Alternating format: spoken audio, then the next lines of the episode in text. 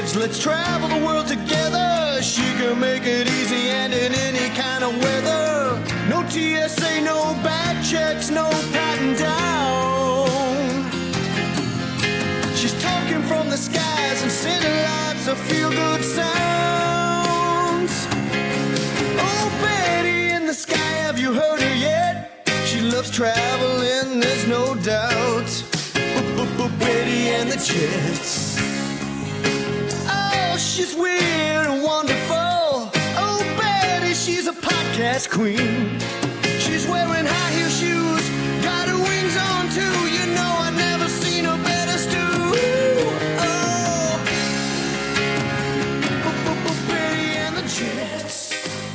Hello, and welcome to Betty in the Sky with a Suitcase. I'm Betty. I'm a flight attendant for a major airline, and I bring you stories from the airplane, from the flight attendants and the pilots, and from traveling around the world. And believe me, I've been literally traveling around the world.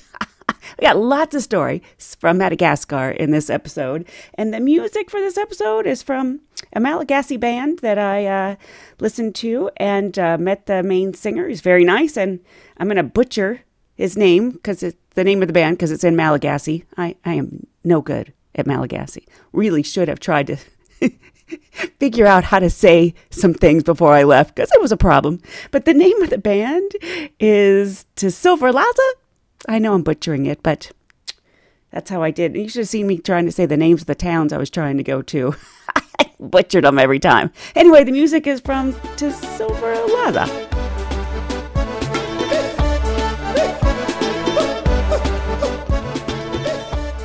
So, right before I was t- going on my trip to Madagascar, I was commuting home on my short flight home, and I actually got first class, which is highly unusual, sitting next to a very nice guy.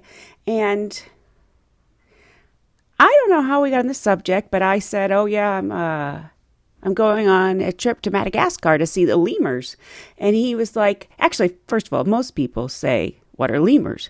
And instead, this guy goes, Oh, um, they have lemurs on a little island off of Georgia. And I'm like, they have what? On a little island off of Georgia? They don't have lemurs. Lemurs are only found in Madagascar. That's why I'm going halfway around the world to see them. And he's like, no, no. There's an island. It's called St. Catherines. And now I live on an island off of South Carolina. And that means that this island he's talking about is sort of spitting distance on a boat from where I live. He says there's there's 90 ring-tailed lemurs. I'm like, there's 90 ring-tailed lemurs? He's like, yeah, they brought them there, um, you know, to preserve them in case, you know, who knows what's going to happen with Madagascar? What if, you know, politically or they get rid of the environment? So there's, it's not like a zoo. They're wild. There's no people living on the island except for like researchers studying the lemurs. But you really can't go there. You have to be like a researcher you have to volunteer somehow. It's a, a long process. So I felt a little better because here I am, been planning this trip. It's going to take me like 40 hours to get there. And he's like, oh no, they have some of those, right, you know, like right around the corner.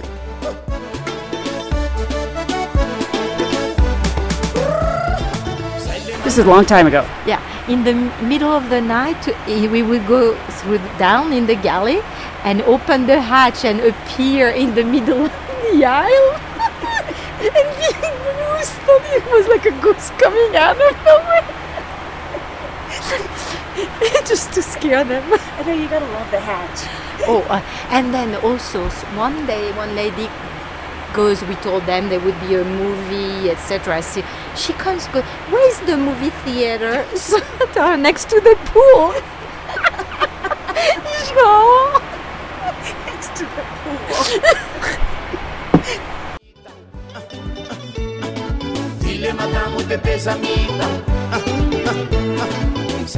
So literally, it took me like 40 hours to get there and like 42 hours to get back from Madagascar. It's a very long journey. Um, and it, it's one of those countries where, and I say that because maybe some of you have been to some of these countries, maybe others of you haven't, but there's some countries where travel is difficult. You know, it's not, it's definitely a developing country. It's very poor. Um, there were a lot of bucket showers and, um, no electricity and difficult to get around and dugout canoes and I hadn't done one of those trips in a while. But when I landed, I actually had booked a really nice hotel. It was kind of like not just traveling 40 hours, but traveling back in time. I mean, this hotel, they had restored a, a house that's next to near the Queen's Palace. And, and, and it was like the room, I walked in and I was like, what year is it? I mean, it was, it had really old telephones and like um, the bathroom. It was just kind of shocking, but beautiful. Very nice. Anyway, the next morning at breakfast, there was a British couple that had been on their honeymoon. And I should have recorded everything they said because it was kind of like a foretelling of everything that was going to happen on my trip. you know, they were on their, was their last morning. They were going home. And um, this guy said, and it's something I have sometimes trouble putting into words because he said, you know, I'm going to go home and people at work are going to be like, well, how was your trip? And I, what do I say? Great when parts of it were terrible, you know, which is true because it, it, my trip was great, but parts of it were terrible. And that's kind of hard to explain with just a question like, how was your trip?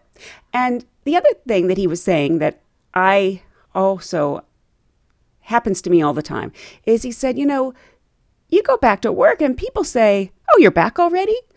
and you think I'm back already because you go on a different time. You, you're you're it's a different time when you're traveling if you're traveling to a difficult country. Like in one day you can be like in uh, a taxi bus, which is like a chicken bus, and you know a dugout canoe, and you you know you can be covered in mud, and like all of this is before like noon.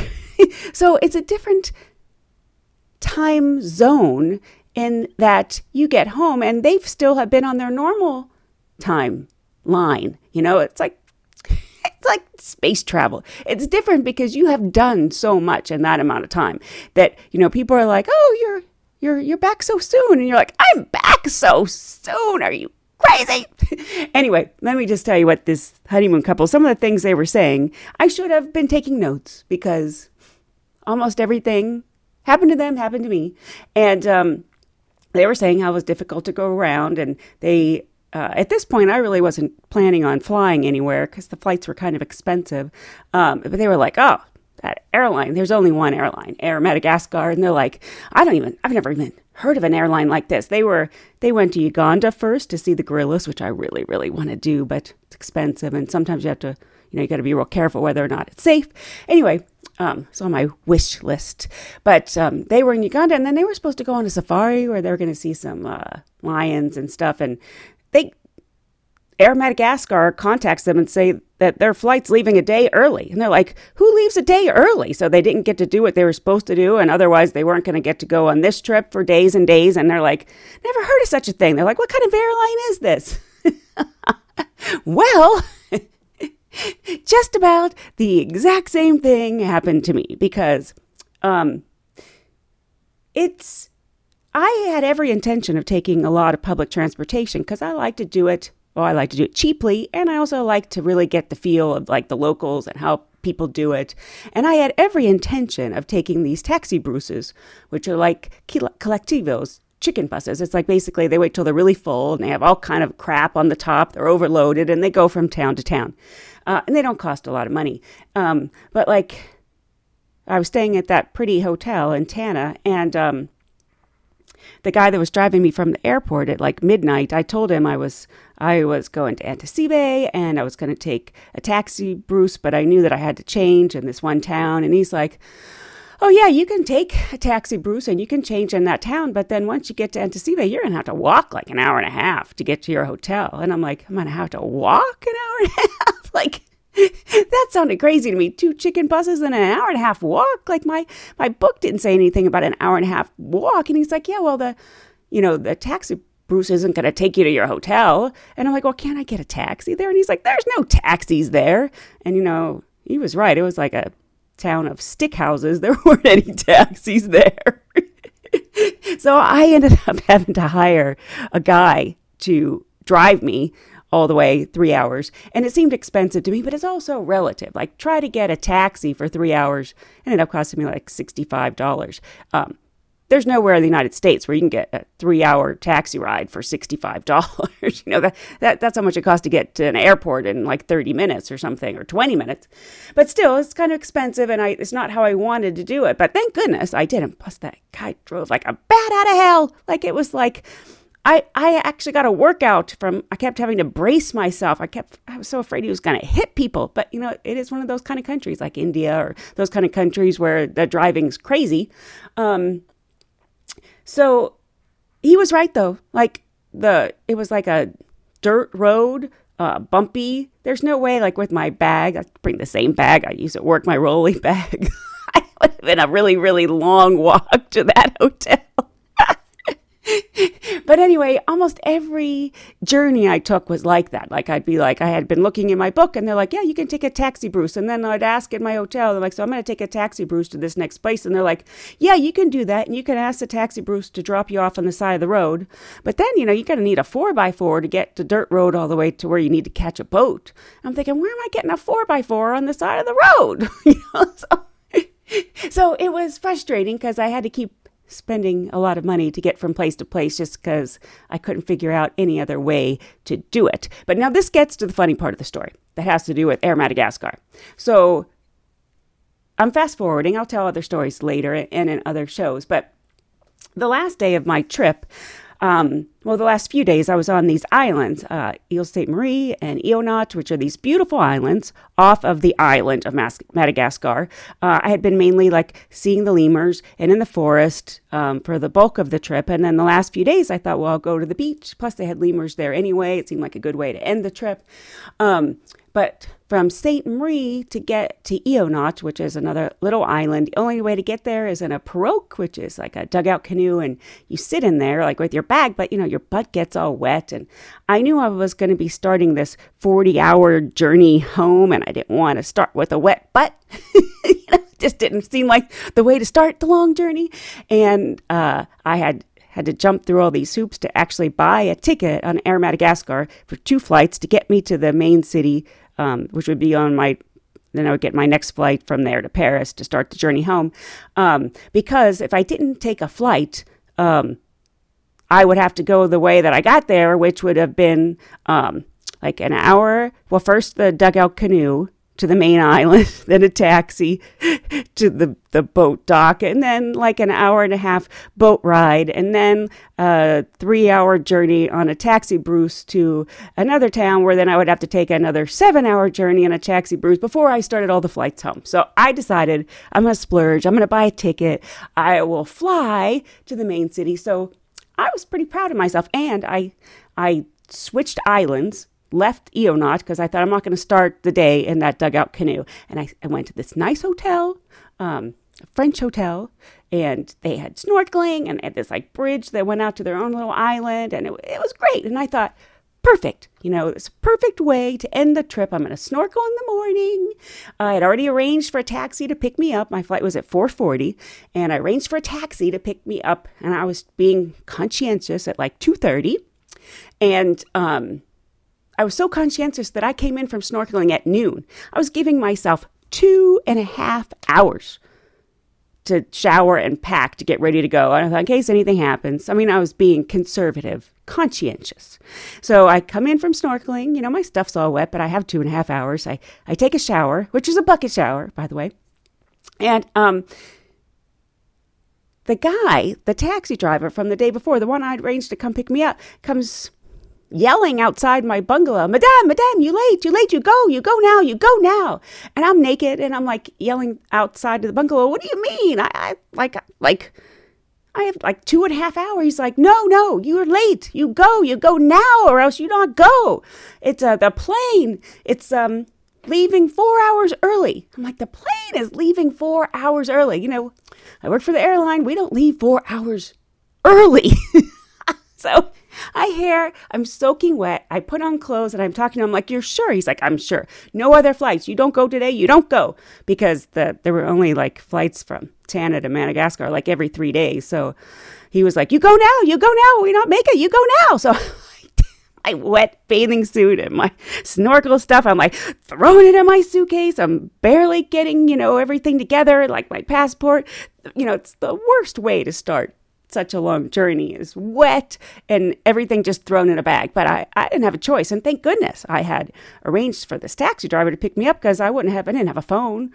Uh, my phone doesn't work there. And They didn't even, the airline didn't even ask me for my phone number, so I wouldn't have known that it was late. But so thank goodness. But I, you know, I like to look nice. my hair in one of those hot climates like that, I've said before, turns into a blonde afro. I mean, it, it gets big and fuzzy. And um, I, you know, no choice because I'm starting out wet. But now, because my flight left four hours early, I had nine, yes, nine hours. Took the two flights to get to the main town, Tana Antananarivo. They call it Tana for short. And it's not a nice airport. Actually, there was a lot of mosquitoes in the airport, but now I have nine hours, nine hours at the airport before my 10 hour flight to Paris. So I thought, well, I've got all this time. I got to try to figure out something to do with this blonde afro because, you know, I I know probably most likely I'm flying standby. I know I'm going to be in coach on the Air France flight, but I know going from Paris to the States, it's my airline, and I had checked the loads. I'm pretty sure I'm going to be in business, and I, I want to go with the, this big fuzzball on my head. so I think to myself, well, I've got a hair dryer and an adapter, and I got like a curling iron in my bag. All I need is a plug. No such luck. No plugs in the airport in Tana. So I thought, all right. Plan B, what can I do with this hair? Now, I also have, I'm such a girl, because I knew there'd be places without electricity. I also have these Velcro rollers, but the Velcro rollers don't do much. You know, you just put them in your hair and it doesn't do much if you can't like use a blow dryer or something with them. So I put the Velcro rollers in my hair in the bathroom in the airport in Madagascar. And then I'm being creative. There's the hand dryer. And so I'm trying to put my head with the Velcro rollers under, under the hand dryer, and people are walking in, and these Malagasy women, they're looking at the white blonde lady with the curlers in her hair with her head under the hair dryer.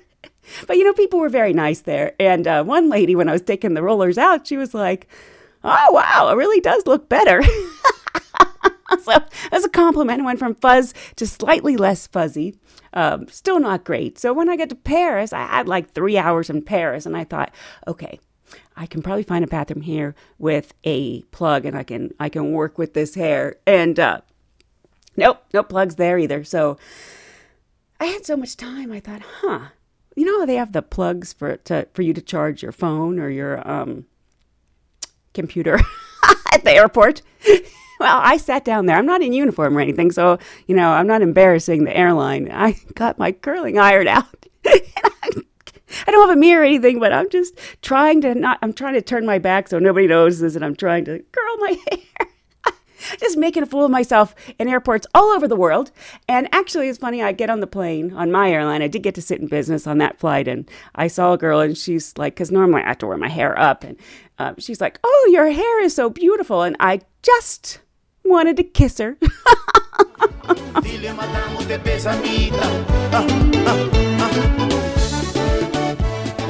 there was a little boy he comes to the back with his garbage.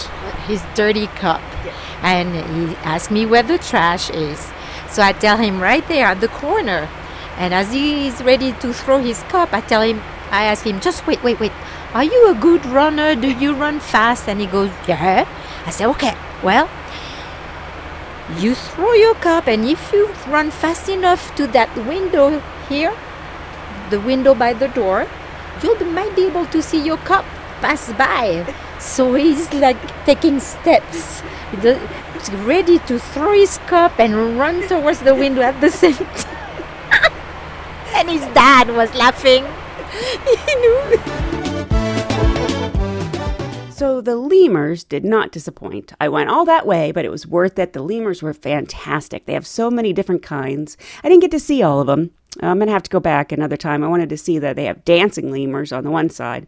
But this is a big country and it was hard to get from place to place, so I did I only got to see really a sliver of Madagascar, but I did get to see about 10 different uh, species of lemurs and there's there's you know black and white ones and ones that look like panda bears and yellow ones and little like mouse tiny little mouse lemurs and you know they're very gentle like um there's some places where they will give them bananas and stuff so they're slightly tamer where they're still like wild. They're not enclosed or anything but because they they do want the bananas they'll they'll they'll come around they'll come to breakfast at like a hotel or um they'll jump on you. They'll jump on your shoulder. They'll jump on your head. They'll jump from like the ground to your head but they you know what's so nice is they're they're gentle creatures because like if a cat jumped from the ground onto your head it would scratch you. it would hurt. You know, there would be marks. but not with the lemurs. I don't, I don't, I don't, I can't explain why when they touch you, they don't use any claws or anything. Um, because they'll also, like, if you have a banana in your hand, they'll, they'll grab your arm to make sure you don't get away and then take the banana from you. You can even put a banana in your mouth. They'll take a banana out of your mouth or they put a banana on your head. It'll take the banana off your head. Like, they're just lovely creatures. And the way they, they're so graceful the way they jump from tree to tree. It's just so much fun to see them. I just, um, it was worth every inconvenience and crazy thing that happened on that trip to see the different lemurs. And then there were some of the things I thought was really interesting. Like I went from town to town and they would call the lemurs, like the guides, like you'd you'd have to have a guide everywhere. It's like a way of making jobs. And uh, so lots of times since I was traveling by myself, it was just me and a guide. And um, some of the places would be like hotels where they had their own reserve and they had all these different lemurs there. But you know, the lemurs are sort of used to people, so the guides would go. They call them maki or mucky mucky, M A K I, M A K I, uh, whereas we call them lemurs. So they would go mucky mucky mucky mucky mucky mucky. I thought it was really strange how you'd go to the next town and someone would go mucky mucky mucky mucky mucky and you think who decided this was the call for the lemurs and how does it get all over the country? Just like I see people with animals here and they're always like, do your business, do your business. And who decided that's what you say to animals to make them go number two? Like, who decides that, you know, we don't speak their language. So how do we decide that mucky, mucky, mucky, mucky, mucky, mucky is the way to call a lemur?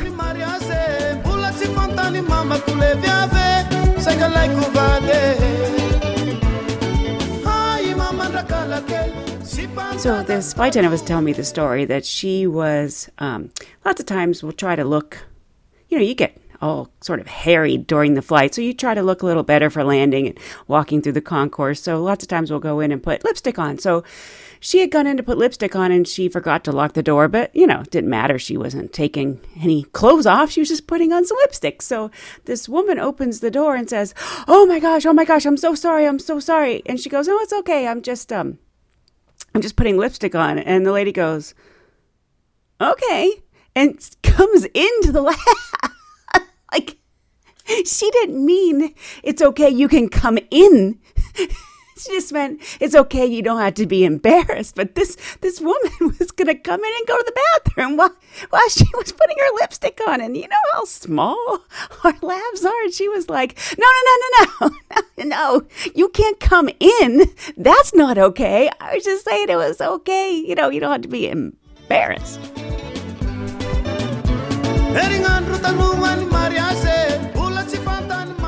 She speaks good English, so I, I was asking her some questions, and I think it's a very interesting story. But one thing I have to tell you before is because she talks about zebu, and I have a feeling, because I didn't know what a zebu is, that most people probably don't know what a zebu is. So in the story, she talks about zebu, and it's like a cow, um, a cow with a hump or two humps.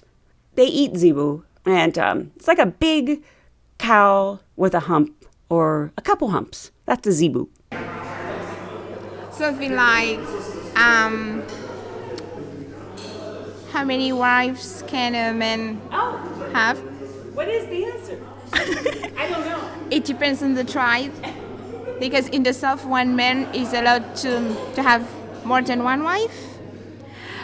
It's just he has to be rich, which means he has to have many zebu, and he has to be strong at the same time.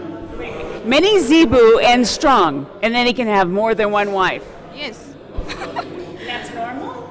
It is. and these uh, these wives they live separately, not in one house, And So wait, wait, he has to have enough money to have more than one house. Yeah, but the zebu is money because the zebu is expensive, and one rich man it means he has like 800 zebu. Wait. How much does a zebu cost? It's about uh, 300,000 ariary. Wait. How much? 300,000 ariary for one. One zebu. Yeah, That's a lot. That's why he's rich. yeah, it's a young one. Okay. So if, if you're not rich, can you have more than one wife? Now it's impossible because these wives they must have the same thing as they live separately in separate houses. Then let's say he buys one TV for one, so he has to buy one TV for the other one. If he has five wives, so five TV.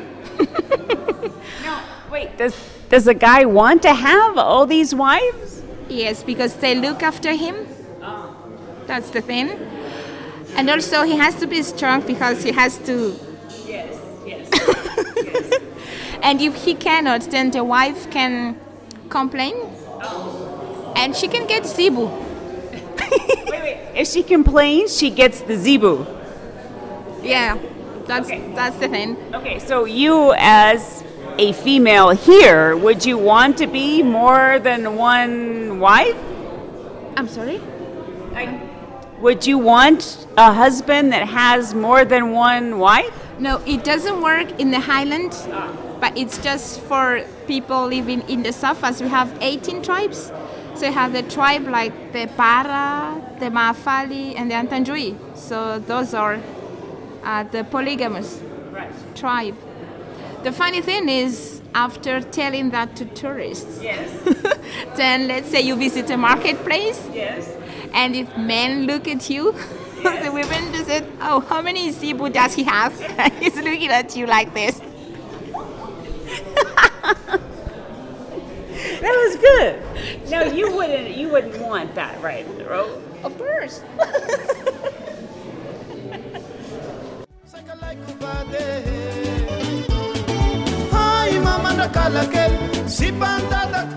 I was staying at this hotel. I was the, some of the places I stayed. Actually, two of the places I stayed, I was the only one staying there, uh, the only guest, and then people wouldn't speak English, and I'm fine with that. And I try to speak there, and I try to get by, but you do get to a point where you would like to talk to someone because you know quiet's nice on vacation, but you know there can be too quiet. so I had spent two nights at this hotel, um, and like I was talking about bucket showers before, I there were bucket showers a lot of places, but when I checked the bungalows when I got there, I you know the guy was driving driving me, pushing me in a pirogue or a dugout canoe, kind of like a poor man's gondola, like a it's like a canoe where they use a big stick and they push, you know, because it's like shallow water. They push you through, and you feel bad that you know seems like a lot of work, and he's pushing me around, and I didn't like the first place because it didn't have any bathrooms, and oh, okay. I got two stories about this. First about the animal, and then I gotta I gotta go back a minute because I want to talk about bungalows and bad stomachs uh, in crazy countries, developing countries. Well, I knew the sanitation wasn't great in Madagascar. I knew you had to be really careful with only using the bottled water. You know, they wash their clothes in the river and they dry it on the rocks. And we're so spoiled here. And I told myself, okay, next time I go to complain about something, I can remember that I could be washing my clothes in a river and drying them on rocks. Because, you know, if we have clothes that are on rocks, that means they're dirty. you know, there, that means they're clean. But they also wash their, you know, you know, pots and pans in the same river that they bathe in, you know. So, you know, I know it's not clean. And um, I knew that I could possibly have a bad stomach. And yes, I had a bad stomach. I mean, we're talking lots and lots. Excuse me, I know it's um potty humor, but I had lots of diarrhea um, because of the sanitation there. You know, I my, my stomach was uh, not at its best, and when it was at its worst was like the least convenient time for it to be at its worst. I was staying in this bungalow. I'm I'm the only one staying there. There's no electricity. They had electricity maybe like two hours a day, uh, from like like after dinner, seven to nine, something like that. The rest of the time, no electricity, and there's um it's a bungalow right near the water, which is great. You can hear the water. Um, they told me not I didn't have to lock the doors or the windows, which seems very strange to me. But uh, there was also a mosquito net over the bed, so you know it's like romantic, kind of roughing it. I don't know if you've had a, a real mosquito net, not just a decorative mosquito net. They're kind of hard to get in and out of, especially when there are no lights and there's no lights outside either. It's like you forget how dark the world can be when there's no lights anywhere. There's no street lights, there's no lights, there's nothing. So I wake up in the middle of the night and you know you're sick. You know things are bad. When you wake up in the middle of the night and you know if you don't get to a toilet soon, there's going to be a lot of cleanup. That's how bad it's like explosive diarrhea. And I'm in this bed with this mosquito net. It's so hard to get out of the mosquito net. I had left my flashlight on the nightstand because in case I needed it, but I could not. I'm like feeling around. I couldn't find the nightstand. It was so dark. And I thought, you know what? I do not have time to find this flashlight. I have to get to the toilet now. So the main thing was to get out of that mosquito net. And then it's so dark, I'm feeling around for the toilet in this bungalow. And I didn't make it. There was a lot of cleanup. You know, it's one of those prices you have to pay to see the lemurs or to do any of this far flung exotic travel. There's, you know, there's a price for everything. It's not always money. Sometimes it's uh, explosive diarrhea in the dark. But anyway, getting back to the next place I was staying, uh, the first place that I was going to stay, it was a cute little bungalow on the beach, but there was no bathroom attached to it. Like you had to walk um, to like a shared bathroom. And the way my stomach was, there was no way I was going to be in a place without a bathroom, considering I had really didn't even make it to the bathroom that was attached to my bungalow. So I felt bad for the guy pushing me around in my pirogue, my dugout canoe slash gondola thing. Um, I didn't want him have to take me to 20 hotels. So the next one wasn't that great, but I saw that it had a shower. So it wasn't a bucket shower. It had, you know, a shower stall. So I was glad. Um, and I don't have to have hot water. I mean, sometimes it's nice, but I was coming in from the beach and seeing some lemurs. They had lemurs there too. Um, and this woman comes running up and she's like, You want hot water? You want hot water? And I was like, Okay. And there was this contraption in my bathroom that had a bunch of levers. Like sometimes they'll have like an electrical thing where they'll heat the water. It's always kind of scary. You're afraid you'll electrocute yourself. But I thought, well, maybe they have to turn it on or something. And she's like, I do, I do. And I thought, okay, she's going to turn it on somewhere else. Great. So, you know, I start getting ready to take a shower. This guy's knocking on my bungalow and he's just got a bucket of hot water. And I don't know the last time you took a bucket shower, but you know, you take a little bucket and dip it in the big bucket and pour it over your head. But here's the problem they've been like cooking this water, like on a stove or something. It's like scalding hot. I burned myself. I burned my foot with this water, and I thought, well, how long do you have to wait for the water to cool off before you can take the bucket shower? so, like I said, there's definitely some prices to be paid on a trip like this, even though it was still great and I loved it. Um, but you know, it is sort of roughing it. But now I want to get back to that same place I was staying with the bucket shower. Um, I'm on the beach, but I, I was tired of not having anyone to talk to because I'm the only one, I'm the only guest, and other people don't speak English. So the place that I wanted originally to go to, which I should have gone to because I had read in my book that South Africans owned the place, so they spoke English. Uh, but I felt bad with that guy pushing me around in that boat that I didn't go back to the place I wanted to go. So I decided that I would go down there and see if I couldn't have dinner there where I knew there'd be people that spoke English. And so I was taking a path through the forest to get to th- this other hotel. Uh, and I had my flashlight with me, and there's all these wild dogs there. Like, in some ways, I like going to places where dogs are still dogs. Like, they're not, you know, they don't have pet sitters and dog spas. They're like, independent dogs. They're not anybody's dogs. They're just wild dog or feral, whatever you want to say. But they're so smart, man. So this dog who who was always hanging around this hotel because tourists will lots of times give them food. So and I already given him food.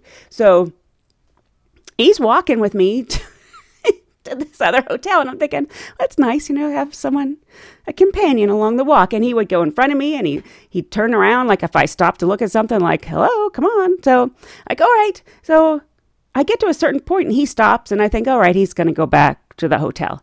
And I go to the uh, South African hotel and uh, it was great because I, I got to talk to them and they live there and they speak English. So I got to learn a lot of things. It's, you know, it's really nice to be able to talk to people. I was there for probably three hours.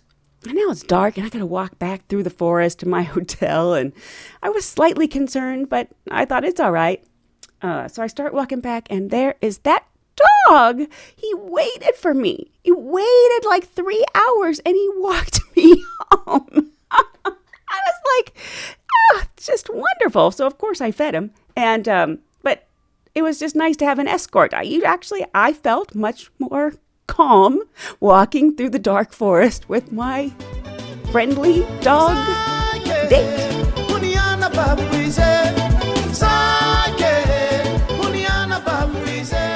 So we're in the airplane and the jetway's pulled back.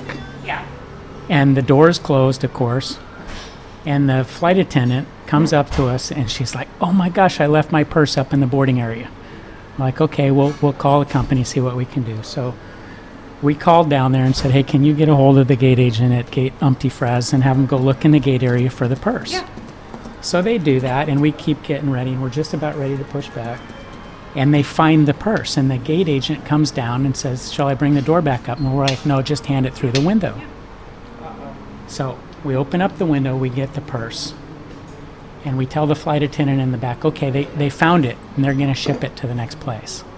So we, we, we, And we're pushed it the whole back, we taxi so out, we fly there, we get there, and on the in range, of course, we're calling them saying, okay, here's what we're going to do. When we get down there, You give 'em we're going to open the window, hand the purse through the window, and when you open the door, hand it to her. so, no kidding. We do this, and the gate agent opens the door, hands it to her, and she goes, Oh, great. She goes, That's really great. How'd you get it here so fast? And he goes, Oh, we FedExed it. Went right over her head, and she bought the whole thing. When I went to Costa Rica in August, I, I recorded the um, howler monkeys. And part of the reason when I, why I went all the way to Madagascar was because of the indri, which are a type of lemur that wail. That's uh, they call them the wailing indri. So they're wailing lemurs, and they make this great noise. And uh, I recorded it, so I'm going to play it for you in just a second. But I got to tell you that you get varying uh, degrees of guides in these types of places as to whether how knowledgeable they are or not. And you know, they could tell me anything. I don't know. How am I going to know if it's correct? You know. So the first guide, the one here where I recorded these wailing lemurs, I had to get up really early because they're very active in the morning, and I, I went on this, you know, walk through the forest and was pouring down rain some of the time, but I got to hear them wailing. And he told me that um, they tell each other the weather, whether it's raining or whatever. And uh, up and they can hear, like, you can hear them like a kilometer away. And that's what they're saying to each other. They're telling each other the weather. And I was thinking, well, that's interesting. and then I was in another national park with a different guide, and he goes, that's not what they're. T- I probably would have come home and said, "Well, they, they, this is the wailing lemurs, and they're telling each other whether or not it's raining." but he said they have three different kinds of wails, and commun- one of them's communication. Uh, one of them would be for danger, and another one would be like a love call. So um, there probably isn't one for whether or not it's raining. but here is the magnificent Indri wailing.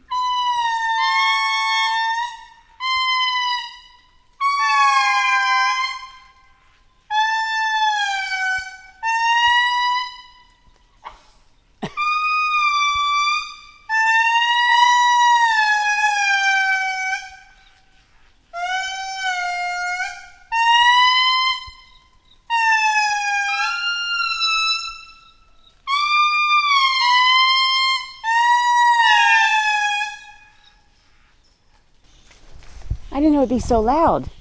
It's really loud. You can heard about one kilometer from here. What? You can heard the the the call the call about one kilometer, One kilometer. one thousand meter from here. It's very loud. It's amazing. Yeah. Sake, Uniana Baptiste. Sake, Uniana Baptiste. The passenger asked me in the middle of the flight how much longer before we land. So I run to the window. I look, it's full of clouds, and without him looking at, at me or seeing me, I look at my watch and I can tell uh, it's like four and a half hours before we land. So I go back and I go, Oh, we'll be landing in four and a half hours. So he rushed to the window. He looks and he goes, How can you tell?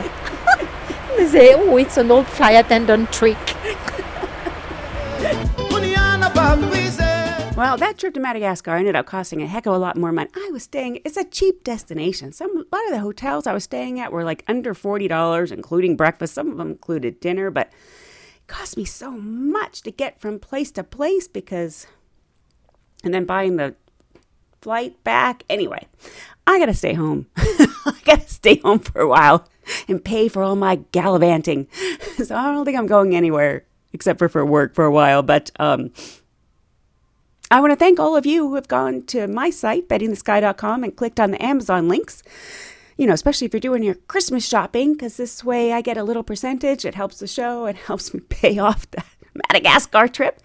Uh, but one of the listeners also was telling me that um, I guess, you know, I did the website myself trying to save money. And I guess depending on what browser you use, you can't see the Amazon links. So, you know, I use um, Firefox. But I guess I'm gonna try to figure it out. I don't. I probably won't get it figured out by the time this podcast airs. But um, if you don't see any links on my site for Amazon, try using Firefox until I get it figured out. I'm sure there's a reason why, depending on the browser, you can't see the Amazon links. But it is pretty bad if I'm over here going, please, please, link through my site to get to Amazon, and then there's no links. That's always something, I tell you. But for those of you who can see the links and have gone to Amazon to click through, thank you, thank you so much. Uh, you can help me pay for my gallivanting. Okay, one more story, and then I will. If I'm going to tell you any more Madagascar stories, I'll do it in another episode because I know this is. You could probably have a little Madagascar overload. so, I'm staying at this hotel. This is the hotel with um, the bad stomach mosquito net toilet debacle. but before that, um, I'm the only one staying. I'm the only person staying at this hotel, and I know the hotel next door that I wanted to stay at, but I couldn't. I couldn't get. I couldn't. First of all, I don't have a phone, and there's no electricity, so there's no internet, so I didn't have any reservations. And, and this place I went to was the place where I had to take. I had to take do like a three hour ride and and then a four by four and then a boat. And I'm not going to do all that when there's only a few hotels and not have a reservation. So the hotel I'd been staying at in Anticipe, they were they were making calls for me on their phone, and and nobody answered the phone at the nice hotel, the Palladium. Where I knew they had a ton of lemurs and their own reserve and everything. But the hotel next door, well, like I thought it was next door, had rooms and it was very good rate and stuff. And so I booked that and I was the only one staying there. And that's where I had that crazy diarrhea debacle. But anyway, uh, back to brighter times. Um, I get there and I know I want to go over to the other hotel because I know they have a bunch of lemurs over there and they got a forest and their own preserve and that's where the lemurs are. So I ask the people don't speak English, but you know, they speak a little tiny bit of English and I'm like, how do I get uh, to the hotel next door? And she's like pantomiming, you know, like, you know, like you swim or like you wade through the water, the ocean, you know, but there's like canals I was. Anyway, I'm like, okay, all right. So I put on my swimsuit and my cover up, and you know I have my camera and stuff in a bag. And I thought, oh, if I have to swim, I'll just like hold it over my head, or if I'm wading through the water, I'll, you know, I'll, I'll take the the cover up off and go through the water to get to this other hotel. and I wasn't quite sure like how to get across or where to get across. And here's this dog. I see this dog coming down the beach, and I see where he swims across the water to get to the other side, and I thought, well, he lives here. I'll that's where I'll go. and sure enough, it wasn't. Um, it, was, wasn't even waist deep, uh, so it was fine. And then you get to the other side, and I like walked down the beach and realized you had to like walk around all these rocks and stuff to get to the, the hotel. And when I got to the other hotel, it's where there were actually people there and there were some Australians, so I could actually talk to them. It's mainly French tourists if you had tourists, but European tourists because it's closer and the French used to own Madagascar. So um, they tend to go there on vacation. But anyway, it's nice to see some other tourists that I could actually talk to. And they're like, Well, where are you staying? I'm like, Over there. And they're like, Over where? I'm like pointing across the ocean. And they're like, How did you get here? I'm like, I waded across the water. but I did get to see the lemurs, and I made sure that I left in time because I didn't want to like have to wade through the water after dark. so, yeah, you know, sometimes I do some crazy things on vacation. Se le matamos te pesamita. Si le matamos te pesamita. So we're we're flying to Hawaii in the DC-10. This was uh, oh probably in the last uh, seven or eight years. And when you fly to Honolulu, if you have pets on board, Oh yeah. you have to declare them with the Department of Agriculture, right. And they have to put it, be put into quarantine except for service animals like seeing eye dogs. So we had two people on the airplane that had seeing eye dogs. So as we got in range of uh, Honolulu, I called them on the radio, and I said, uh, "Please advise the Department of Agriculture that we have two see- uh, two blind people with seeing eye dogs uh, on the airplane. They need to come and uh, meet them at the aircraft so they can inspect the dogs. And they they, they just looked them over um, for any uh, vermin or insects or, or anything. So uh, I waited a bit, and the station came back with a with a message to us saying, uh, "Copy that. Uh, please have those individuals identify themselves to the gate agent when they get in." And I uh, I sent him a message back, and I said, "Okay, they'll be the two blind people with the seeing eye dogs." So when I got back from Madagascar, I only had a day or two here, and uh, before I had to go back to work, and I had a two-day Paris trip. Can't complain. You heard me talking about diarrhea and wading through the water and all kind of stuff like that. I can't complain. I was in Madagascar. I come home and then I go to Paris for two days. So, you know, life is good. And I, I was excited about this Paris trip because about six months ago, I went to this wine tasting. It's where they have all the independent vintners. They like sell, that's where they sell their wine to the restaurants. And you go and taste all this wine and you can buy wine at wholesale prices. And they do it twice a year. So I had made a point of getting this trip on these days. And it's called the Salon de Vin, or Salon de du Vin. Um, and there's this time there were thousands. In a convention center, a thousand local vintners, and you know you can't taste that. Well, I guess you could, but it'd be kind of hard to taste that many wines. but I ended up going back both days. I went the first day with the crew, and um, the second day I went back by myself because sometimes I know it's terrible to say, but sometimes I have more fun by myself because I meet I meet more local people, just like when I'm traveling. So I went back by myself. Um, the rest of the people didn't go back the second day. I wasn't there for like five minutes where I met these really nice French guys, two French, um, interesting guys. They turned out to be from, they turned out to be Albanian, like from Kosovo, but they lived in Paris for like 10 years. And they were like, oh, we come, we've been coming to this thing for like six years. Why don't you let us take, um, take you around and we'll, we'll show you all of our favorite wineries. And I was like, okay. I'm already thinking, this is so fun. And it was weird because the first day I was with um, three pilots and one other flight attendant, and we had a great time. But um, this time I'm walking around, I couldn't figure it out. I thought, um, is it because they're speaking French? Um, is it because they maybe have seen these ventures before? But everybody was being so nice to us. Like, much nicer than the day before when I was with my airline crew. And I was like, all right, whatever. So um, they were pouring much bigger glasses. They were being so friendly. And I was like, I don't know, whatever. So this is fun. And they were very interesting guys, these two guys. And eventually they left because one of them works at a bar in Paris and he had to go to work. So I went back. I had been recording the wines that I liked and I was going back to buy some to bring home. Um, And there was this uh, Italian girl, and she's tasting the wine, and I was tasting it again to make sure which one I wanted. And she says, the guy, the vintner, is standing there, you know, the wine owner, and he's he says something to her in French, and then she says to me, "Oh, so you're an actress?" And I was like, "I'm a what?" and she talks to the guy again, and he and he said, "Those two guys, your friends you're with, they said you were a famous American actress." so I guess that's why everybody was being so nice to us. I had no idea because they were saying it in French. I had no idea what they were saying. I know they kept pointing to me, saying he they were saying something about American. I didn't know, and then everybody was being really nice. so the joke was on me. or I don't know. It was fun, regardless. I don't care. You can call me an Amer- famous American actress. That's kind of fun. I, I'd never think of it, but uh, those two guys that told everyone, yeah, they were with this famous American actress.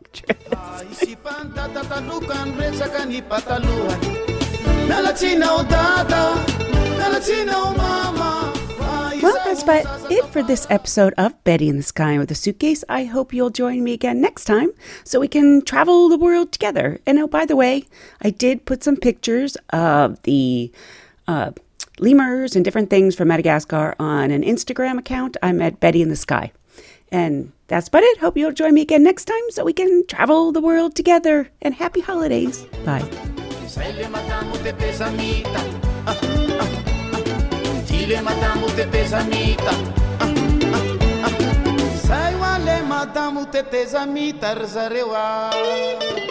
Madamo transition